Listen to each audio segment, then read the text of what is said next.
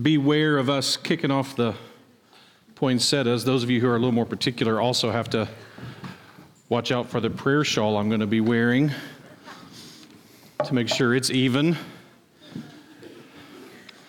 I do this, those of you who don't know, um, a few years ago, we, we intentionally kind of engaged with the question of, of the liturgy that are in church. Yeah, exactly. Let me know. It's pretty good. All right. So I know some of you be fixated the whole service if I don't get that right. Um, uh, because a few years ago, we really focused some attention on what are some of the church liturgies that can connect us to the church around the world, different denominations and different um, groups of Christians that gather. And obviously, Christmas and Easter are two times when no matter what part of Christianity you're in, we're all in agreement. This matters. Like this is the this is the deal right here. If you if you don't agree that Christ coming and living as a human and dying as a servant, a horrible death on a cross and being raised from the grave, if you don't think that changes everything, then I submit you're not a Christian. You may be think doing other things, but if that's that, that means you've missed the boat somewhere. Um, as, if you're aiming for Christianity, so um, and so certain things, different denominations do different things. Some like candles, some don't. Normally in Baptist churches, you don't often see that. Sometimes you do. You definitely don't see um, the shawl thing here, but but the reminder to connect us to all the believers everywhere right now and there are believers around the world in great struggle and great suffering.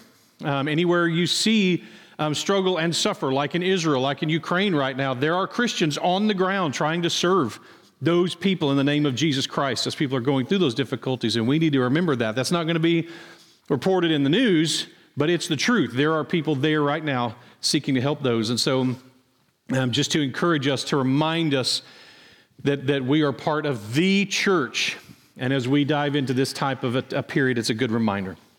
Um, so, as we've wrapped up 1 Samuel, which is always an amazing, feels like an amazing accomplishment when we have studied a book from beginning to ending and, and dug through it. Um, one of the ways we do things here is we teach in a way, it's called expository teaching, meaning we start with the passage and then we, we talk about whatever the passage talks about. And then that we try to unwrap whatever the cosmic truths are there. It's also called exegetical teaching, meaning we go without preconceived, we try to go without preconceived notions and just take what's there.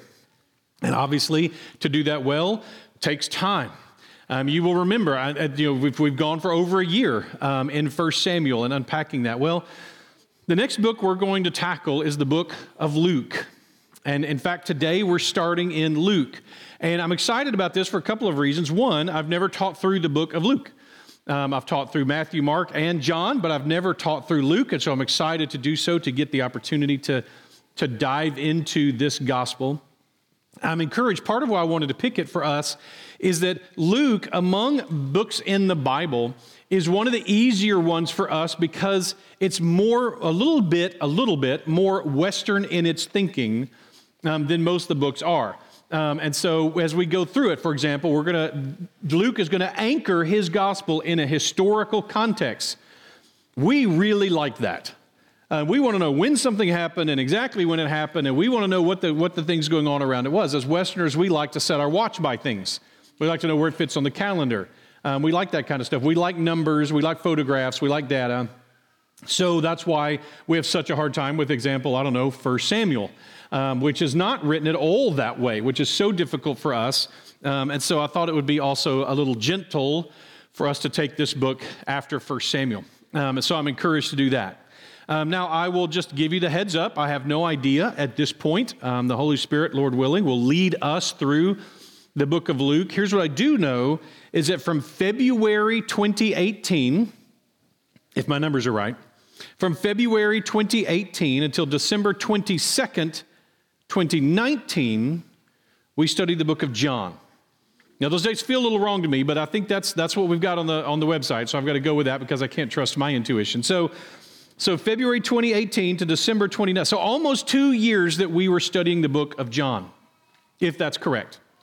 Now, John has 15,635 English words in the English New Testament, and we spent about two years on it.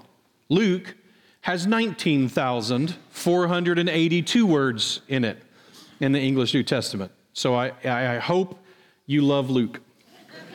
um, So I'm gonna I'm gonna come back to the basics. Usually, what I do first thing when I get to a book is we unpack the basics.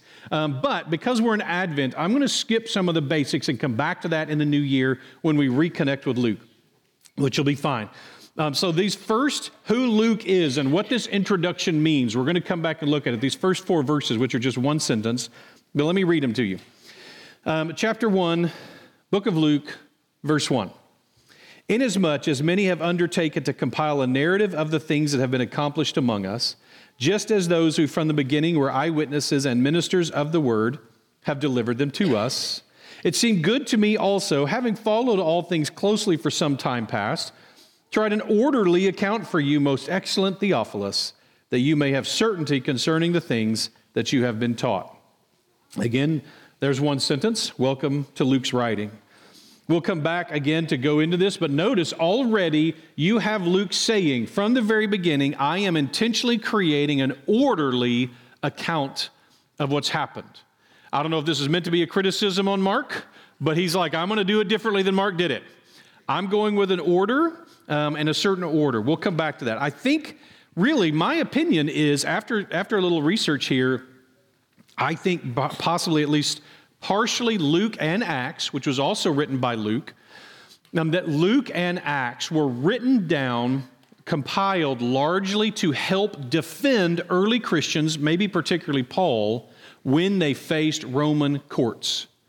That these were documents that could be handed to Roman to Roman magistrates and leaders, and maybe even Jewish magistrates and leaders, and saying, This is what this is about. This is what these people are teaching. They're, all these things are being claimed about them that they're rabble rousers, they're, they're rebels, they're causing problems, but that's not true. This is actually what's being taught. I think there's a good reason to believe that. Again, we'll discuss those and other theories, um, and for example, who Theophilus might be um, in the spring. In fact, um, let's look at how specific and historical Luke intended to be. My goal is that by the time we're done with chapter 2, we will be able to nail down with some level of hope what month and maybe what year Jesus was born. Um, I think John, Luke is going to give us enough information to do that. And so that's the challenge. We should cue the Scooby Doo music right now, right? This is the, or the, or the uh, Sherlock Holmes music. Let the, the game is afoot. Let the mystery begin. Let's see if we can accomplish this. Many have tried. Let me start in verse 5. In the days of Herod, king of Judea, there was a priest named Zechariah. By the way, Zechariah means he who remembers Yahweh. Zechariah. Of the division of Abijah, he had a wife from the daughters of Aaron, and her name was Elizabeth, and they were both righteous before God, walking blamelessly in the commandments and statutes of the Lord. But they had no child, because Elizabeth was barren, and both were advanced in years. So again, notice Luke immediately anchors this in a historical timeline in the days of Herod, king of Judea. Well, we have a pretty good idea of when Herod was king of Judea. Herod was king of Judea sometime from around 37 BC to about 4 BC to uh, 1 AD. There's about a five year gap that we don't know exactly when his reign ended. So it's irritating to us already. We like to know when things start and finish, but it's not like we're always perfect about that nowadays either. But that's, that's, that's what we got. So, somewhere between 4 BC and 1 AD is when Herod died and stopped ruling Judea. So, who was he? Now, we've unpacked who Herod was in the past in quite a bit of detail when we talked through, for example, Daniel. But generally speaking, uh, Herod was a hated Roman appointment. He was part Jewish, um, but he was not a very good Jew. He was what he was was a very good Roman. He tried to be a very good Roman, um, though he was Jewish, and he was in charge of this. He was raised from childhood to be a sociopathic nightmare, and boy, did he excel at it. He had many amazing. He also had many amazing things that he built under while he was in charge of Judea, which is why he's called Herod the Great. No one calls him Herod the Good. Um, he was Herod the awful, terrible, nasty, but he also did some pretty amazing things, or he at least had some pretty amazing things done. Here's some examples. He had Masada built. A hilltop fortress on the top of a mountain that was meant to house a thousand soldiers for 10 years without them ever having to leave. It's amazing, amazing accomplishment to consider that he pulled that off all the way back then. The largest harbor um, uh, of Caesarea Maritima, the largest harbor on the Mediterranean Sea at the time it was built, bigger than the Roman ones. This one was even bigger. This was the largest one at one point.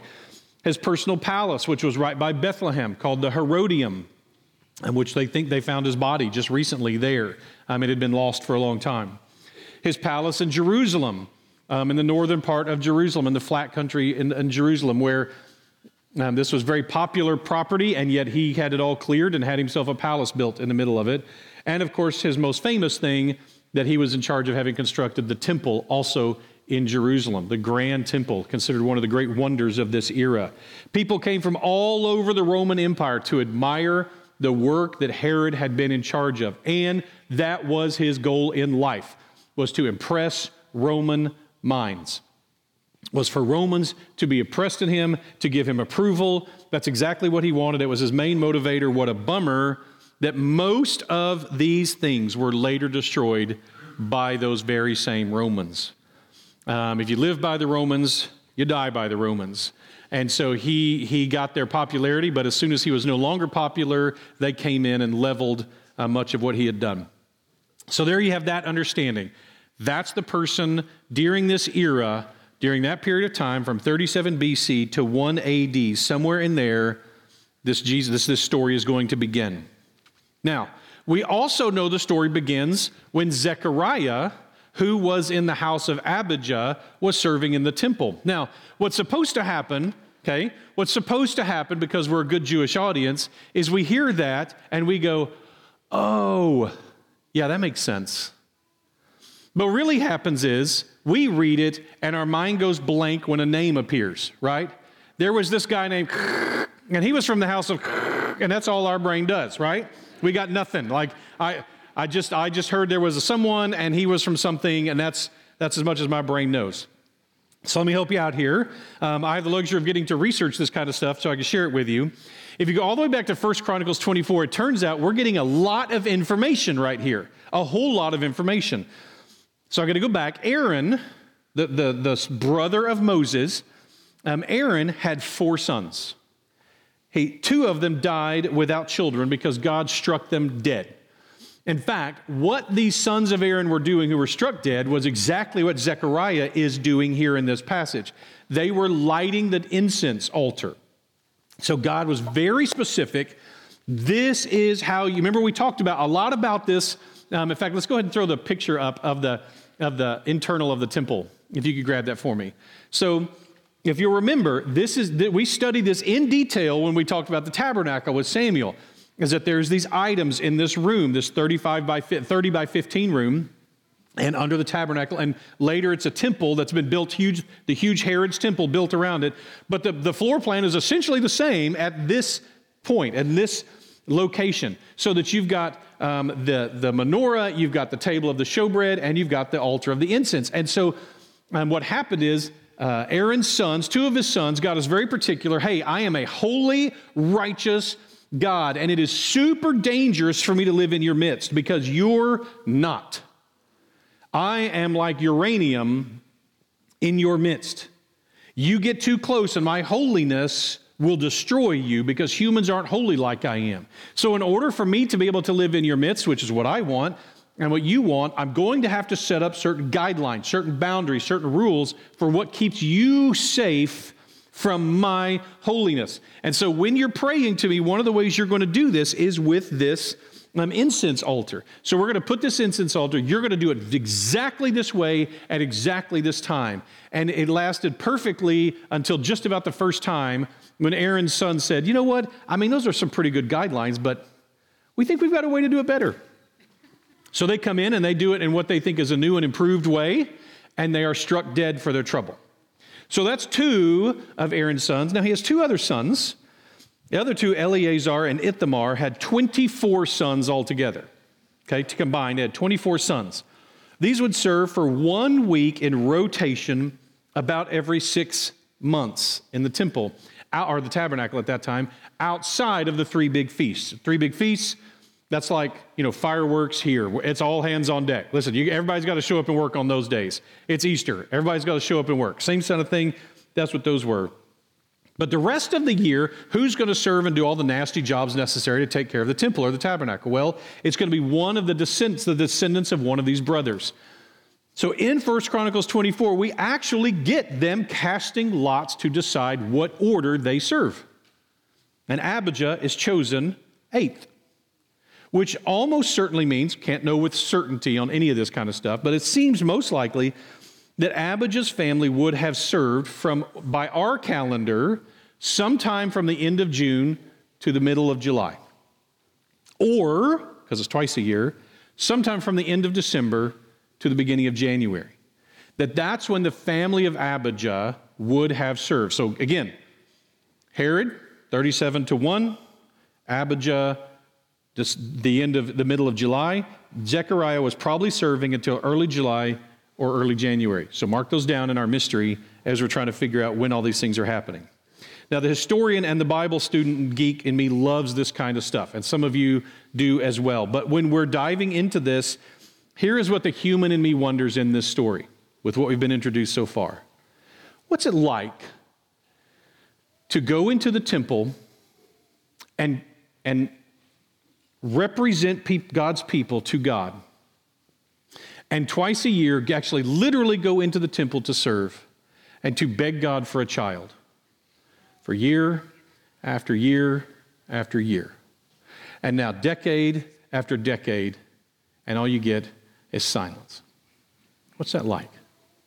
It's bad enough, you can imagine it's bad enough when we pray. It's bad enough when we come up to the altar and pray something week after week after week and it doesn't happen. But what's it like when you're literally one of the people serving in God's temple and you're praying for something and it doesn't happen. How long had he been praying for this child?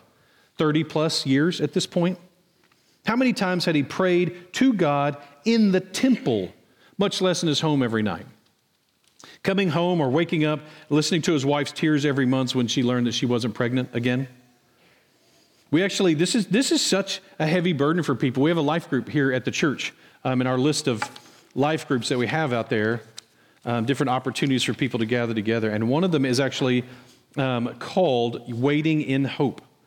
Um, they meet every other Tuesday to, to really come alongside and pray together and continue to hope together as they're waiting for issues that have to do with infertility and stuff. How do we not give up on this? Hope is our theme this morning. How do we not give up on hope? Um, one of my friends on social media who's an atheist um, and as is typical, she posts more often about God than I do, um, though I'm a professional Christian. Um, uh, it's been, she, she posted, I don't think it's a sign in her yard. I think she was like just sharing it more like a meme. But there's a sign in someone's yard that says, it looks like a Christmas sign, and what it says is, it's been 2,000 years, he's not coming back. That's what it says. Now, I don't know if she was ever a believer, but if she was, you can see what happened. She gave up hoping. She gave up on her hope that this was going to happen. Had Zechariah given up on his hope? I think so. I think his response indicates it. We're going to get there. Verse 8. Now, while he was serving as a priest before God, when his division was on duty, according to the custom of the priesthood, he was chosen by Lot to enter the temple of the Lord and burn the incense. Of all of the descendants of Abijah, Zechariah is chosen. And the whole multitude of the people were praying outside at the hour of incense. So it's his turn to burn incense, which represent the very prayers of the nation of Israel. And the people of Israel have gathered to pray. And you wonder, what were his prayers? Had he given up on praying for a child at this point? I think probably. It was probably, he considered it too late. Maybe he was praying instead that his, the people would be free from Rome. Maybe he prayed that the Messiah would come, which was certainly something they were praying. Maybe he was praying um, for something else in particular about Israel, but, but I think, well, among other things, he was praying that finally, Lord, send the prophet, send the prophesied Elijah to come and prepare the people for the coming of the Messiah. Please send, please fulfill this promise that you made. There had been a final month probably years ago when he had stopped asking for a child. Maybe I'm wrong. Maybe his faith is stronger than I can imagine, though his His answer, his response here in a minute makes me dubious. But he, he lights the incense. The fragrant smoke begins to rise. The people are coming forward to pray for freedom, to pray for God to fulfill his promises to them. And all of a sudden, as the smoke is filling the temple, he's no longer alone. That's an amazing, terrifying experience.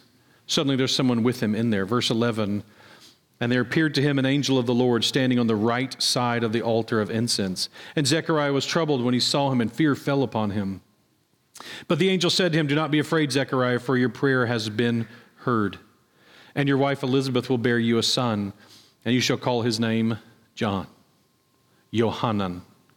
Your prayers have been heard. Could you put the picture up? This is one artist rendering of this. Whatever your imagination is, again, if your tendency, maybe you've been raised such a way that you picture angels as, you know, being pretty little things on the top of the tree or like a little cherub, a little baby with a diaper and wings or something like don't don't picture that.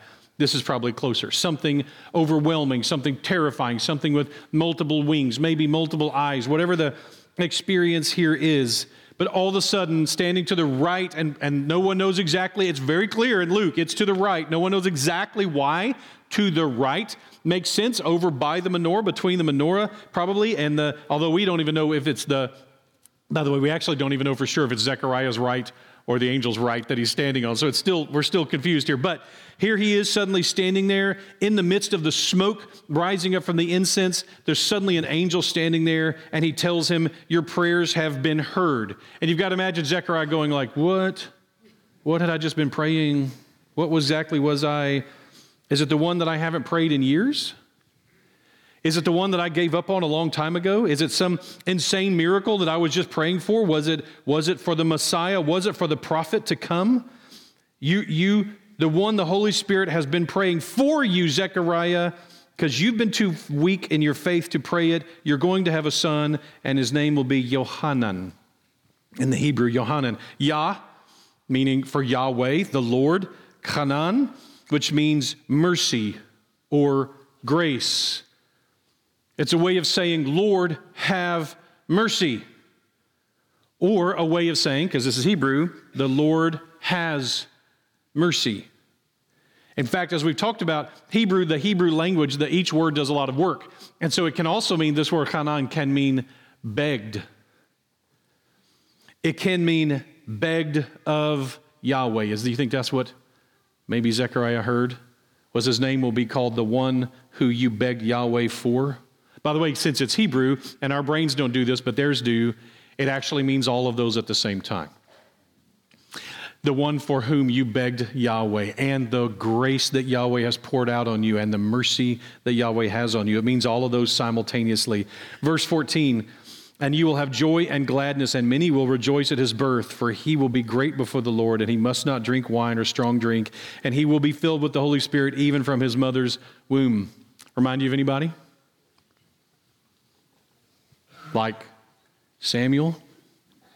Here we have the next Samuel. This is exactly who John is, who Yohanan is, is he is the new Samuel. In fact, he's the new Samuel. He's the new Elijah. He's the new prophet. He's the new teacher of God's people. He's the new judge. He's going to be, he's going to play all of these roles just like Samuel did, just like Elijah did. He's going to live his entire life as a Nazarite vow. So again, we always do this wrong. They even get it wrong often in movies and stuff like that. When we see a 30 something year old John interacting with Jesus, we should be showing him with massive locks of hair because he's never cut his hair, probably never shaved his beard. He should, he should be you know, some kind of mountain of hair stacked on top of his head um, for us to picture that. He's going to live the entire life with the Nazarite vow. The Holy Spirit, at this stage, you want to go, did, did, did Zechariah wonder, like, what is the Holy Spirit? Spirit exactly? I've heard of God's Spirit, I've heard of the Spirit of the Lord, but what is this term, the Holy Spirit? Maybe he just zips past it. He will not only be a blessing to you, but the rest of the world. 2,000 years now, people are still going to be talking about this son of yours. By the way, I've got a note. Just take one second and do this. Note that in this passage, John the Baptist does not become John the Baptist when he's born. He is John the Baptist from the moment he is conceived. In fact, the plan put in place for him is before he is conceived. We don't suddenly become ourselves when we're born. We are ourselves from the moment of our conception. He is like Samuel, he is like Elijah. He has a job to do, and that job is his job as who he is from the moment of his conception and before. Verse 16, here's his job. You ready for his job description? He will turn many of the children of Israel to the Lord their God. That word turn is important here. He will go before him in the spirit and power of Elijah to, here's the three, to turn the hearts of the fathers their children the disobedient to the wisdom of the just, and to make ready for the Lord a people prepared. There are three, Zechariah, there are three repentances coming that your son is going to initiate for the people of God, for God's people. Three repentances. I had a couple of thoughts that jumped out at me as soon as I read this. One was, boy, we could use him now, couldn't we? We need a John the Baptist now. We need someone to step up and say, We've got him. He's right here in our word, by the way. But, but to step up and say, Hey, it's time. Let's repent. Let's return. It also struck me that the angel is just telling this man, hey, I'm going to return the hearts of fathers to their children. And he's got to be thinking, I don't know what that's like. I don't have any children. This feels a little tone deaf on Gabriel's part to me. Like, let's not be talking about that to the poor man who's been waiting for decades for a child. And now you're going to start talking about returning your hearts. I've never gotten a chance to put my heart with my children the first time, much less return to them. But in the midst of this, men, fathers in particular, let's take a moment and, and just look at this. Think about this. This amazing, over the top, crazy prophesied thing that God has said He's going to do for all of this time is now finally going to happen. Finally, God Himself, the snake crusher is coming. The one who's been prophesied is coming. The scepter of Judah is coming. the lion, the lamb, he's coming. And you know how this starts? It starts with men returning their hearts to their families. It's not with a flaming sign in the sky. It's not with a blood moon. It's not with picket. It's with fathers' hearts returning to their children.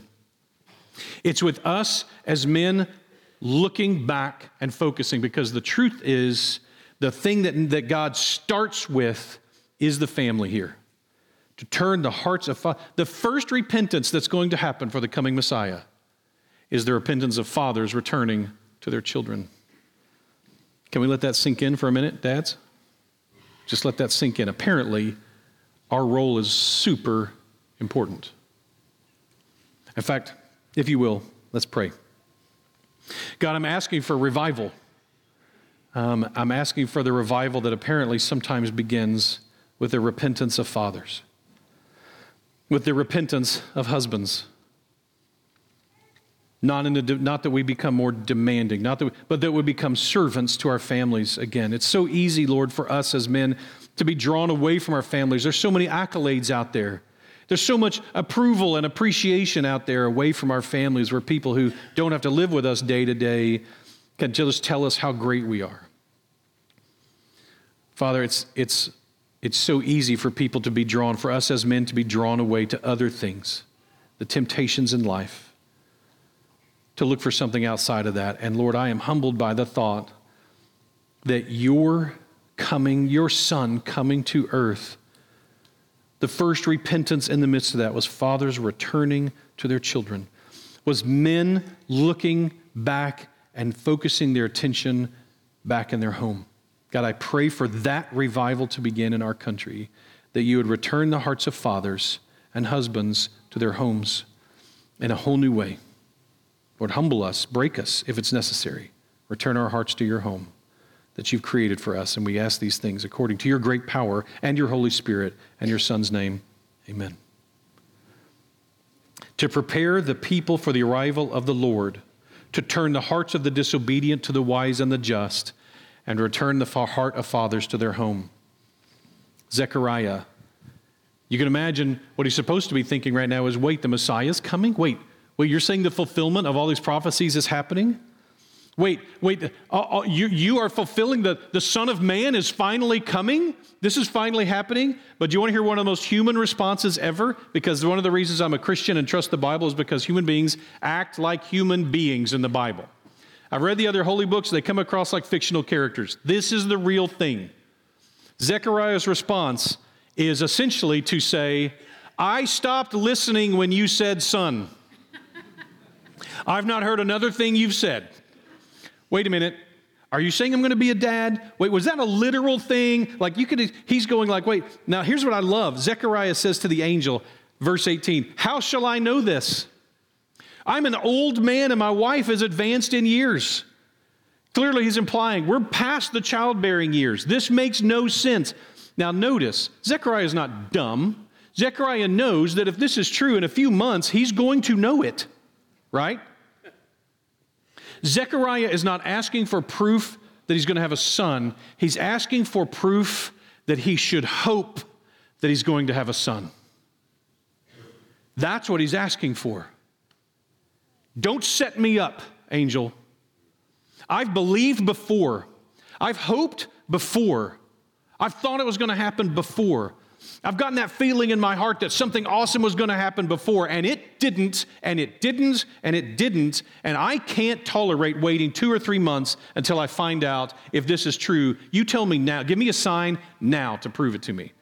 I've trusted you before, and it hasn't gone well. This is as human a response. I love the fact that Zechariah is standing before Gabriel, Gabriel, who's going to have a point to make about this, by the way, next week. Gabriel, standing before Gabriel, says, Really? I don't know if I believe you. Honestly, anyone who has, has the courage enough to keep hoping after the evidence says we should stop hoping can identify with this. Don't give an old man's heart new hope. As we see in the Proverbs, deferred hope leads to a broken heart. And Zechariah's heart, I think, is so crushed. He's not heard anything about the Messiah since he heard the alleged promise that he's going to have a son. Is doubting the angel? I don't know, apparently. But he's, what he's saying is, I've been begging for this for you from years. Why should I trust you now? Gabriel, by the way, has an excellent response that we'll get to next week. We'll unpack more. Gabriel is going to set up an opportunity for, for Zechariah to experience the discipline of the Lord, but it's a cool thing that he sets up. What he's doing is essentially saying, you know what? The next words out of your mouth are going to be this phrase His name is John. I've decided I want that to be the next thing you say, Zechariah. Unfortunately for you, y'all don't name your children until eight days after they're born, and John isn't even conceived yet. So get used to silence. John is going to be the voice crying in the wilderness, and yet for the first, during the whole time he's in his mother's womb, he will not hear his father's voice. That's an amazing picture. The human race had been waiting since the garden for someone to crush the head of the serpent.